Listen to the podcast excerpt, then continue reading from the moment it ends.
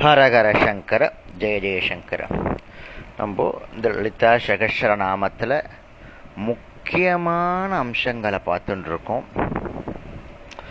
இந்த ஸ்லோகத்தில் ஒரு பெயர் ஒரு தடவைக்கு மேல் கூறப்படவில்லை அப்படின்றது ரொம்ப முக்கியமான ஒன்று.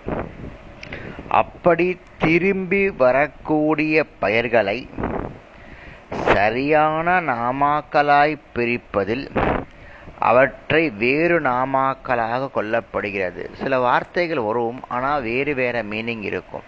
இப்போ பிள்ளையாருக்கு கணபதி விக்னேஸ்வரன் ஏகதந்தன் அப்படின்னு இருக்கு இல்லையா? அம்பிகை அழுத்தாம்பிகை பராசக்தி சரஸ்வதி லக்ஷ்மி அந்த மாதிரி நிறைய பேர்கள் இருக்கு. அந்த மாதிரி வார்த்தைகள் நிறைய யூஸ் படுத்தப்படுகிறது.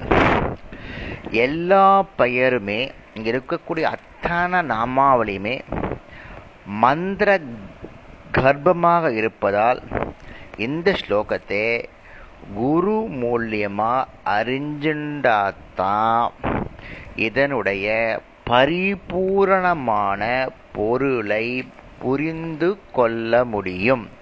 அது மட்டுமல்லாமல் அனுபவிக்க முடியும். இந்த நான் சொன்ன மாதிரியே லலிதா சகசிரநாமத்தை குரு மூலியமா தான் படிக்கணும். பதம் பிரித்து படிக்கணும். அர்த்தங்கள் புரிந்துண்டு படிக்கணும். லலிதா சகசிரநாமம் ரைம்ஸ் இல்லை. ரத்தன லலிதா சகசிரநாமம் வந்து செய்யுள் கிடையாது. இது மிக மிக மிக புண்ணியமான ஸ்லோகம். இந்த ஸ்லோகத்தை பதம் பிரிச்சுட்டு நம்ம படிக்கலைன்னா ஆயிரம் நாமாவளிக்கு கம்மியாகவும் வரும் ஆயிரம் நாமாவளிக்கு ஜாஸ்தியாக வரும். அதனால தான் கரெக்டாக ஆதிசங்கர் பகவத் பாதா சொல்லியிருக்கார் லலிதா சகசிரநாமம் வந்து பதம் பிரித்து படித்தோ அதுக்கு அதற்கு அதற்கான மீனிங் ஒவ்வொரு நாமாவளிக்கான மீனிங் தெரிஞ்சுட்டோன்னா லலிதா சகசிரநாமம் படிக்கிறது ரொம்ப நாள் ஆகுமா ரொம்ப டைம் ஆகுமா? சும்மா எடுத்தோன்னே ஆஃப் அன் ஹவரில் முடிச்சுட்டு முக்கால் மணி நேரமோ? நம்ம ஒரு நாமாவளி சொன்னால் கூட அதற்கு அர்த்தம் தெரிஞ்சுண்டு சொன்னோம்னா இந்த லலிதா சகசிரநாமத்தினுடைய அமிர்தத்தை நம்ம ரசிக்க முடியும் பருக முடியும். யார் குரு? யார் சிஷ்யன் அப்படின்றத நம்ம வந்து பின்னாடி பார்க்க போகிறோம் இதனுடைய முக்கியமான அம்சங்கள் ஒன்று இப்போ நம்ம பார்க்குறோம். இந்த ஸ்லோகம் அதாவது இந்த ஸ்லோகம் வந்து ரெண்டு அடின்னு நான் சொல்லியிருந்தேன் இல்லையா? ரெண்டே ரெண்டு அடி. ரெண்டு அடியும் பதினாறு பதினா ஒவ்வொரு அடியும் பதினாறு பதினாறு ஆன்ற எழுத்துக்களால் ஆனது. மொத்தம் முப்பத்தி ரெண்டு எழுத்துக்களால் ஆனது. இந்த ஸ்லோகமானது குருமுகமாக கற்பிக்க வேண்டியது. ஏன் அப்படின்னா ஹயக்ரீவர் அகஸ்தியருக்கு ஈஸியாக உடனே கேட்ட உடனே சொல்லல. அகஸ்தியர் இதற்காக நிறைய கேள்விகள் சமாதானங்கள் இதெல்லாம் கூறின பின்புதான் அயக்ரீவரே அகஸ்திய மாமுனிவருக்கு இந்த ஸ்லோகத்தை சொல்றார் இது ஒன்னே போதும் எப்படி இந்த சோஸ்திரத்தினுடைய இந்த ஸ்லோகத்தினுடைய அந்த வீரியம் தெரியும்? அவ்வளோ சக்தியான ஒன்று இந்த ஸ்லோகம். இதில் பலஸ்ருதியில் நிறைய விஷயங்கள் நாம் பார்க்கலாம். இந்த ஸ்லோகத்தை படித்தா என்ன? என்னென்னலாம் கிடைக்கும்? எப்படியெல்லாம் இந்த ஸ்லோகத்தை பாராயணம் பண்ணணும்? இந்த ஸ்லோகத்தை யாரெல்லாம் பாராயணம் பண்ணணும்? இந்த ஸ்லோகத்தில் என்னென்னலாம் இருக்குது எந்தெந்த புஷ்பங்கள்லாம் யூஸ் படுத்தணும்? எப்ப அதாவது பிராமணனுக்கு எப்படி சாப்பாடு போடணும்? தேவ உபாசகர்னா யாரு? அவள் நம்ம எப்படி நம்ம திருப்திப்படுத்தணும்?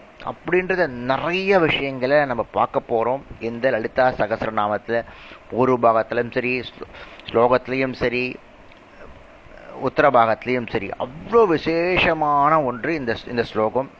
அதாவது காமாட்சிக்கு வந்து உறைவிடமாக இருக்கிறது காஞ்சி க்ஷேத்திரம் மீனாட்சிக்கு உறைவிடமாக இருக்கிறது மதுரை க்ஷேத்திரம். காசியில் வந்து விசாலாட்சிக்கு சிவக்ஷேத்திரமாக இருக்கு. ஒவ்வொரு வடிவுக்கும் ஒவ்வொரு க்ஷேத்திரம் இருக்குது அப்போது இது லலிதாம்பிகைக்கு என்ன க்ஷேத்திரம் அப்படின்னு அயக்ரீவ முனிவருக்கு இந்த அயக்ரீவர் முனிவருக்கு தெரியும். அகஸ்திய முனிவருக்கு வந்து ரொம்ப என்ன என்ன எங்கே இருக்குது லலிதாம்பிகைக்கு க்ஷேத்திரம் எங்கே இருக்குன்னு ரொம்ப இதுவாக கேட்குறார் அப்போது பிரம்மாண்ட புராணத்தினுடைய கதையின்படி ஸ்ரீ ஹயக்ரீவிடமிருந்து அகஸ்தியர் வந்து லலிதா தேவியின் சகஸ்திர நாமத்தையும் திரிசதி ஸ்லோத்திர ஸ்லோகத்தையும் கேட்டு பூரிப்பு அடைஞ்சு லலிதா தேவியை எங்கு தரிசிக்கலாம் அப்படின்னு அகஸ்திய மாமனிவர் கேட்கிறார். அதற்கு அயக்ரீவர் அருணனும் சூரியனும் வழிபட்ட திருத்தலமான திருமயிச்சூர் என்ற ஊரில் அன்னை லலிதாதேவிக்கு ஒரு கோயில் இருக்கு. அங்கு சென்றால் அவரை தரிசிக்கும் பேரை அடையலாம் அப்படின்னு ஹயக்ரீவர் சொல்றார்.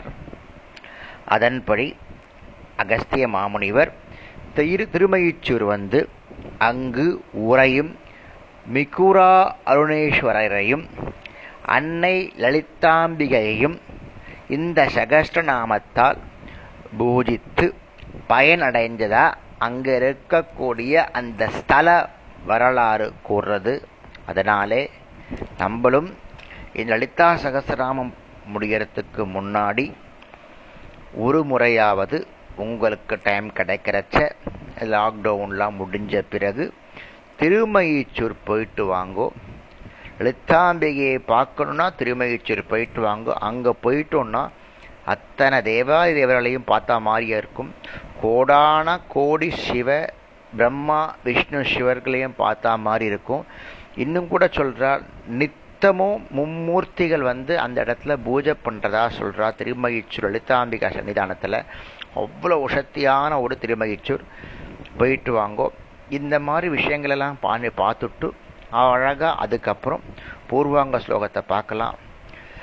அழகான ஸ்லோகங்கள் அற்புதமான விளக்கங்கள் இருக்குது நம்ம ரசிக்கலாம்.